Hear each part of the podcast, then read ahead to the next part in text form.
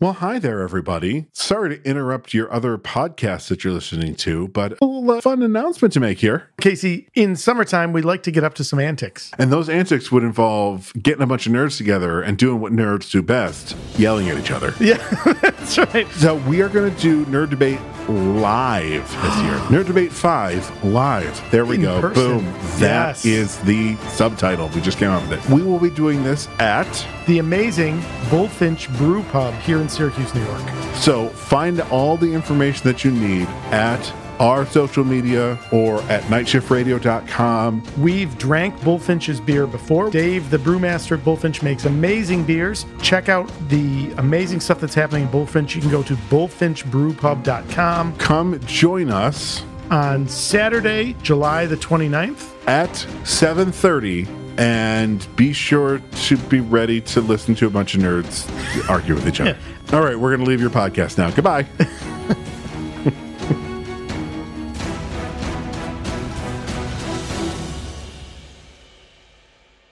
You're listening to the Never Heard of It podcast. a Night Shift Radio original. Every week we bring you the good, The bad the weird. and lesser known streaming movies. Hit subscribe for new episodes every Thursday and Sunday.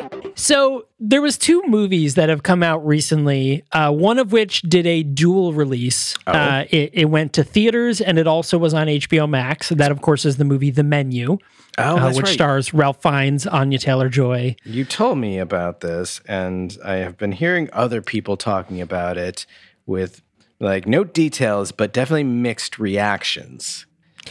Yeah, you know, I, I'm very surprised at the reactions to this movie um, because I watched this movie and one, I was like, yes, this is exactly how high end chefs uh, act. Like, this is what I see of that world, the restaurateur, like the high end restaurateur world. I don't know what is what is the term because foodie isn't the term. Like, foodie is like the pedestrian level. Like, what is what is the word? Are you thinking of gastronomy? That is exactly the word I'm thinking I of. I actually remember seeing the original trilogy for this and thinking that it was going to be absolutely bonkers. Nicholas Hoult is in it.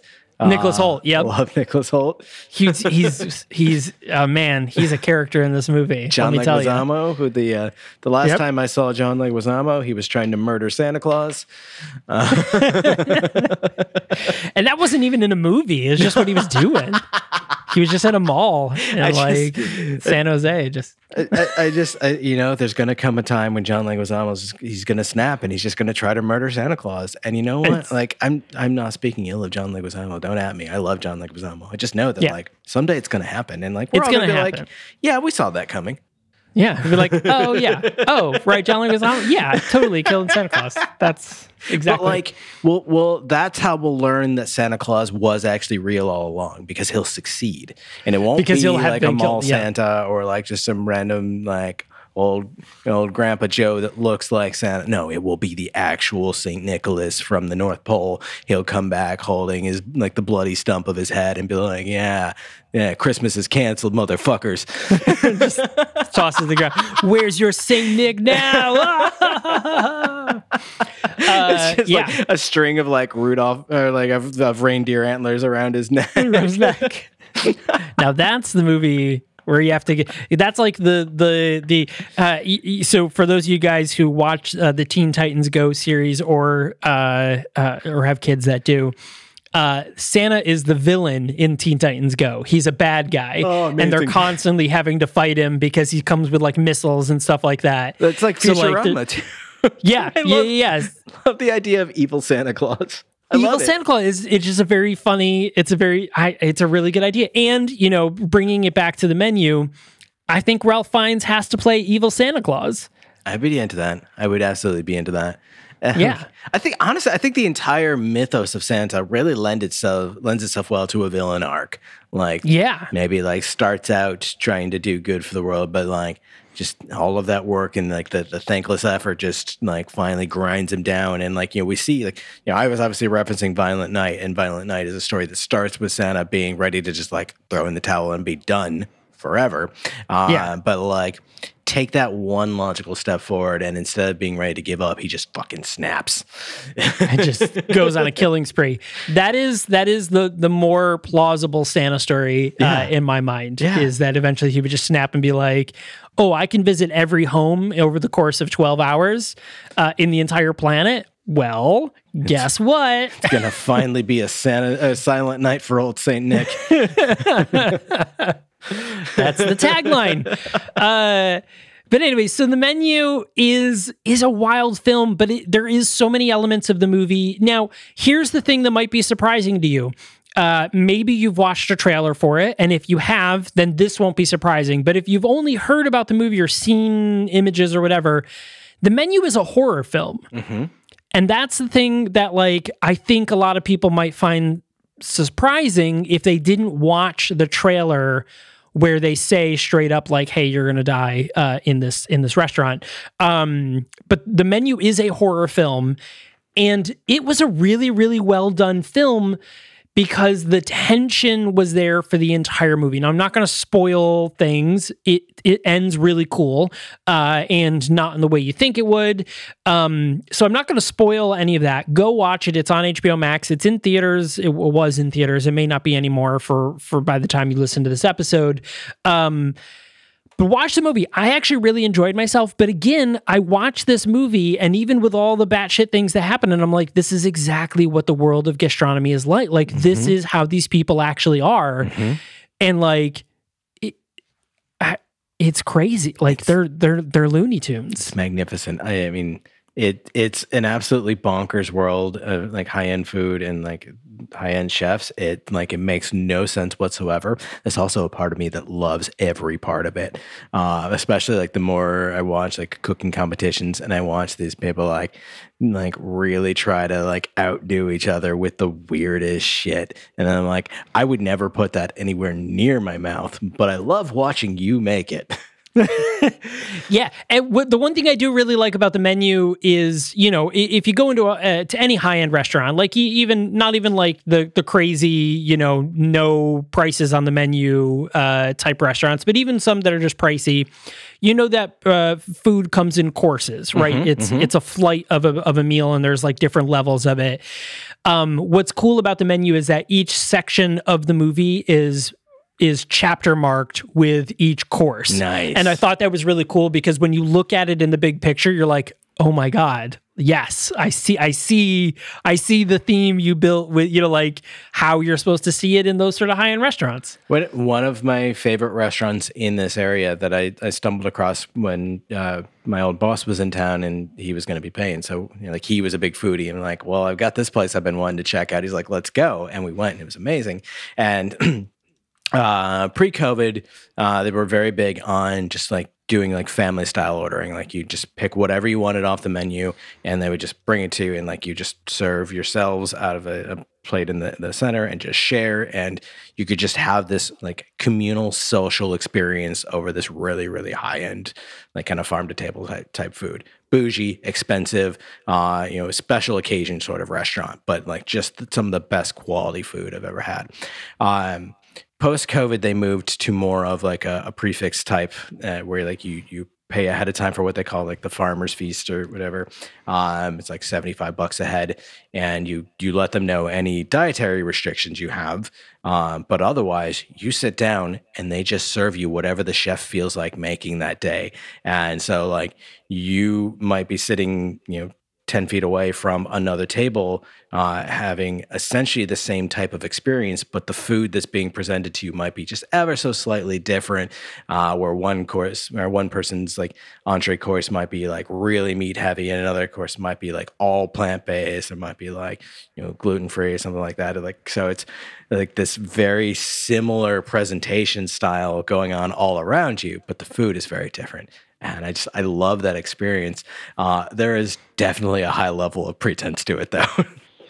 So uh, once again, this goes to my recommendation. You absolutely need to watch the menu. I will watch because it. I think it is it is on a level that I think you will appreciate. Um, because of that sort of food experience that Mm-hmm. like and, and especially when Ralph Fiennes like really starts getting it because he's the head chef in the movie. I- when he really starts getting into it, you're going to be like, yes, yes, exactly. He like he is absolutely believable as a high end chef too. Just like just Yeah. just knowing him as an actor and like even just seeing the still images, like yeah, he he carries himself exactly like someone who would be running a restaurant like this. So uh, Oh. very interested in watching it. Yeah, totally, totally.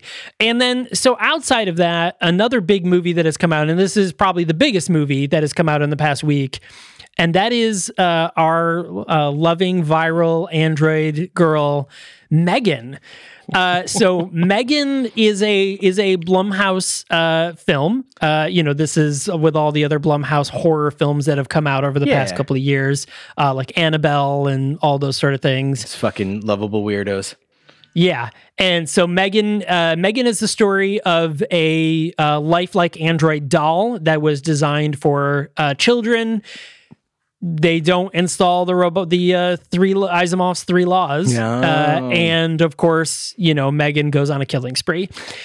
the thing about Megan is, it's first off, it's only rated PG thirteen. It really is not a violent movie. Interesting. Like, Okay. There's only a couple of kills in the movie, and they're not gory uh, by any means. That's good to know. Um, yeah, it really isn't. It's not a jump scare movie.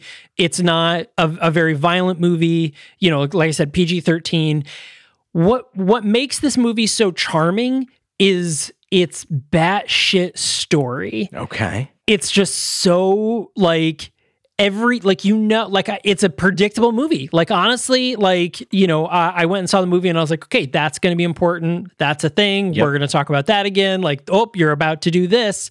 And it was fine. And i predicted every single thing that was going to happen in this movie but i had a blast the entire time because it's absurdist. Mm-hmm, and mm-hmm. i think that's where this type of movie really wins out is because like you know, listen, ch- uh, you know, Child's Play, Chucky, you know, doll, murderous doll kills a family except for the kid, and the kid's the only one that could save the day or whatever like that, which is not how this, uh, you know, Megan ends necessarily. But, uh, you know, this is it's it's Warren territory, right? Yeah. Like we know we know the story. Sure. This isn't a new story. We just upgraded it to modern technology. Sure. But the journey that you take to get there is was probably one of like the best horror absurdist uh, experiences I've had in a really long time. Even though I knew exactly where it was going, I was like, "This is really fun." It was just a really, really fun movie. Interesting. Yeah, th- I was I was curious about that when I first saw the trailer because it does look interesting, but there's a part of me that's like, if this is just digital Chucky, I'm not interested. But, like the way you're describing it sounds more in line with what my first impression is was from watching the trailer, uh, and I am more interested in watching it after hearing that.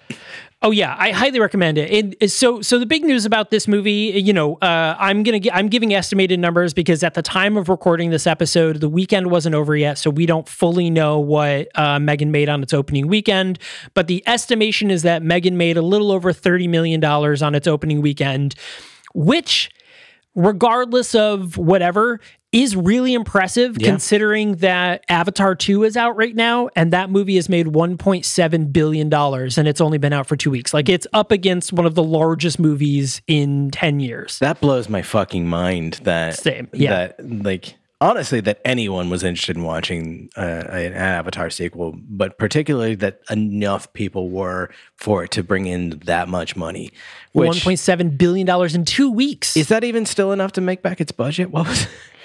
uh, yeah, so it it is uh, it has turned a profit now be- between budget and marketing. I think it was like 800 million or 900 million or something. So like yes, it's it's definitely uh, made a profit and you know number 3 and 4 are in the works right now Listen, um, to be made. I'm not trying to to stifle art and creativity here. Uh, and if James Cameron wants to make 19 of his like dances with blue water wolf people, uh, then fine, go ahead, I guess. But there's a lot better uses of a billion dollars a pop.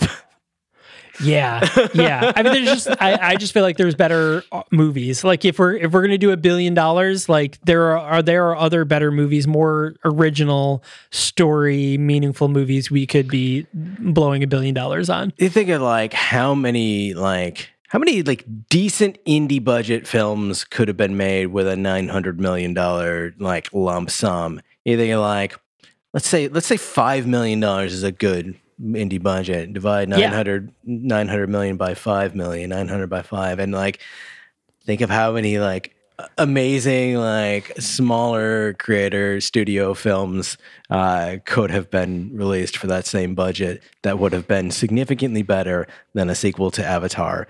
The the 10 movie years later. the movie that literally ruined 3D movies forever for me. And the world because after avatar uh, there were no three like 3d movies stopped being a thing. They stopped really offering them in a lot of places. It was still available but like people stopped making movies in 3d because they were like no one's either one you're never going to be at the level of avatar you know with a james cameron budget or two nobody went and saw any 3d movies except for avatar. It's just like I, for a while, was seeing any movie in 3D that I possibly could. Like I saw, what was it, Monsters versus Aliens, that like animated. Yeah, I saw that one. I saw Yep. that in 3D. Like I literally, like if 3D was an option for like a period of probably like five years, uh, I did it. And like that was after being a holdout of initiative, being like, I don't know, it's too expensive. I don't want to put on different glasses. I gotta fuck it. Like ah, it's gonna give me a headache.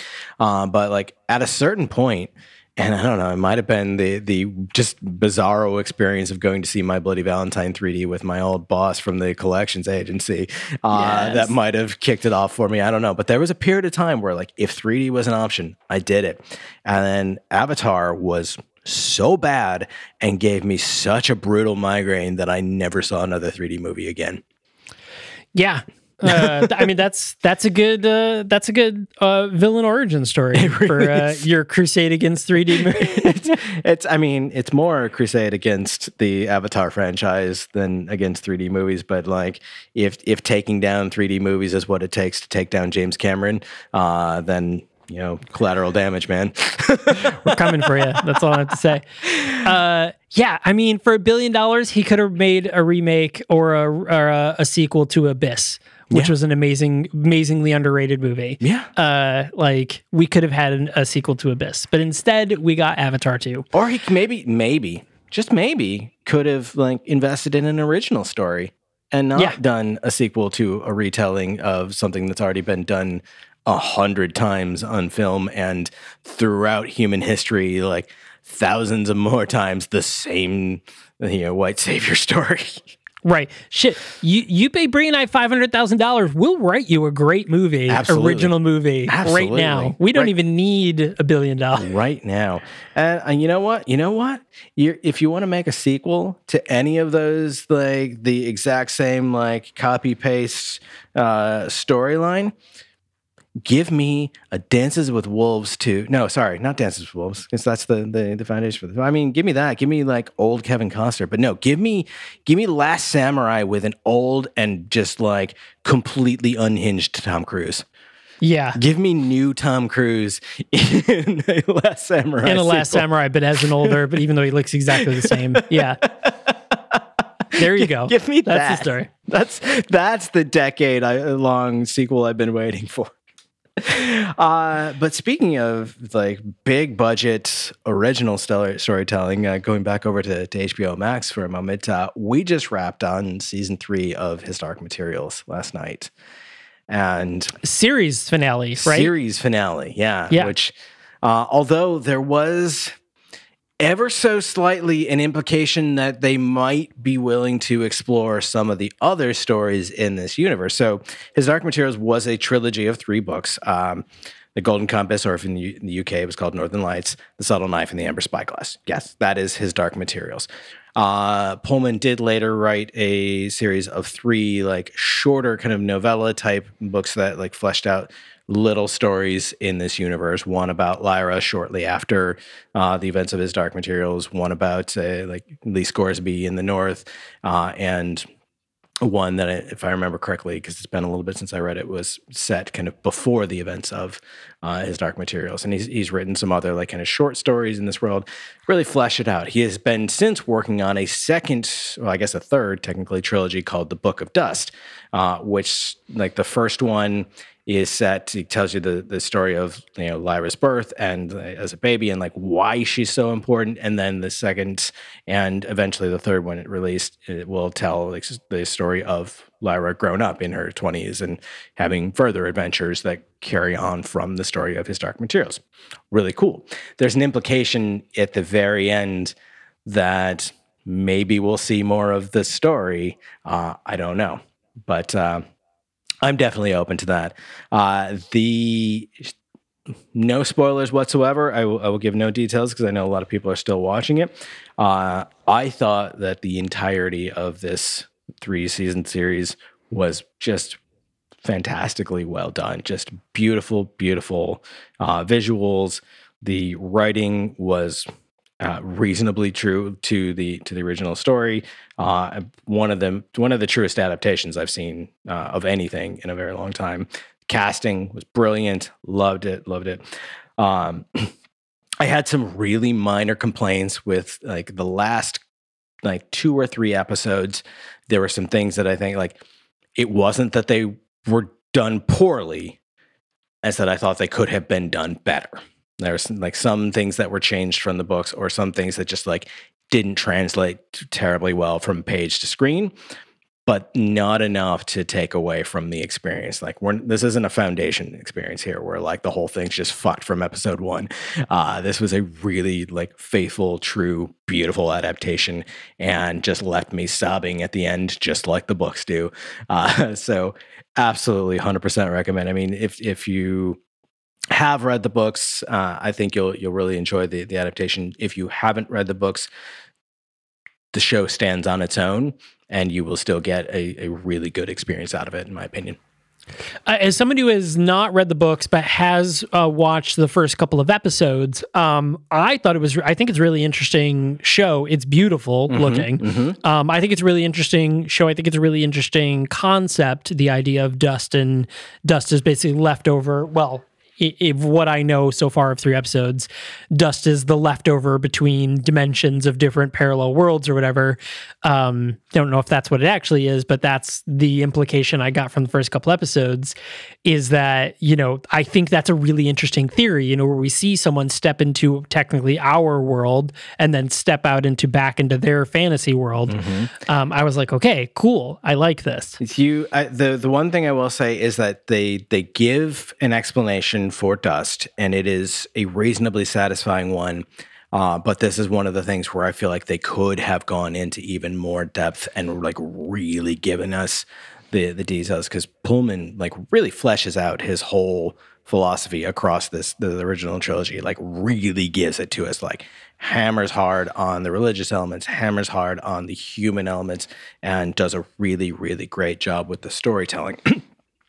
uh, and in particular, there's uh, there, there is one character's story that ends well and ends heroically in the end of the book, but or in the end of the the move the series, but is compared to his storyline in the books is just like that could have been so much more powerful if you had given us more about him and about what exactly is happening in this moment.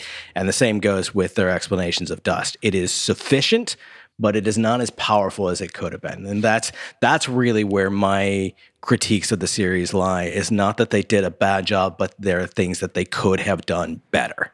You wanted more of yeah, yeah better the, of the yep. depth and the power and the emotion that comes from the story that that Pullman wrote uh, I think he's mostly translated really well onto the screen, but like there are just there are times when it's lacking.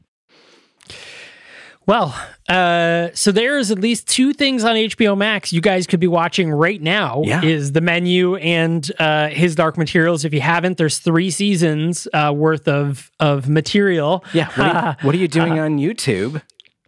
Just yeah, go to HBO right now. Go to HBO Max right now, uh, or go out and see Megan, then go home and watch uh, the other things when you get home. Uh, speaking of which, hey, if you're on YouTube, hit that subscribe button. Comment down below. What did you think of Megan? What did you think of his Dark Materials?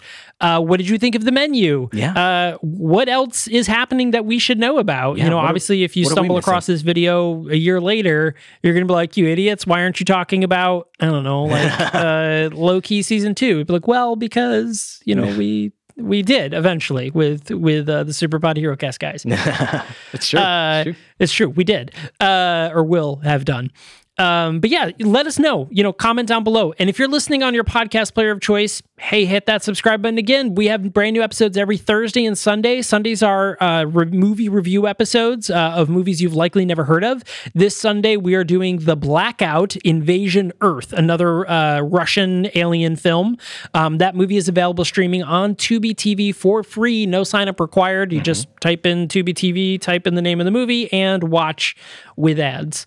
Um, so that's so if you're the type of person that watches movies before we review them, that is where to go. If you're gonna wait and hear what we think of it before you uh, do it, hey, we'll see you Sunday. Hit that subscribe button. You'll get notified when the episode drops. Sure will. It's just that simple. That's how it works. That's how it works. And, you know, hey, leave a rating and review. It's how other people find us and help us grow. And, you know, you know how podcasts work. You, you, we're not your only podcast. We know how this works. You know how they work. Leave a rating and review. It helps. And tell a friend to do the same because that's stuff. yeah, and we appreciate you. We do. And- we do. Thank thank you for listening. If you if you have read or watched his Dark Materials, you know the importance of telling them stories. Yeah. Uh, one last thing before we leave you. We have seven episodes left until our five year anniversary. Five years we've been doing this. That is that is one movie review, a minimum of one movie review every week, every week without fail for the past five years. That is over 300, well, it's 263 movies we have reviewed so far since we started. just- Uh, movies you've likely never heard of. Just absolutely wacky to me. It is is crazy that we're still doing this And then like you know, with no stop. I didn't uh, I didn't mention this in, in our upcoming review of uh, the Blackout Invasion Earth. Uh, but there are plenty of times where our very first episode is still informing how I watch movies uh, to the point where in a, a climactic battle scene, all I could find myself thinking was, why don't they just throw the guns? Just throw the gun. Go back and listen to episode one. You'll get that joke. Uh, yeah. So, so hey, there it is, uh, everyone. Thanks a lot for listening to this bonus episode or watching this bonus episode. If you're over on YouTube, we super appreciate it. You know, uh, thanks a lot for joining, and we will see you on Sunday.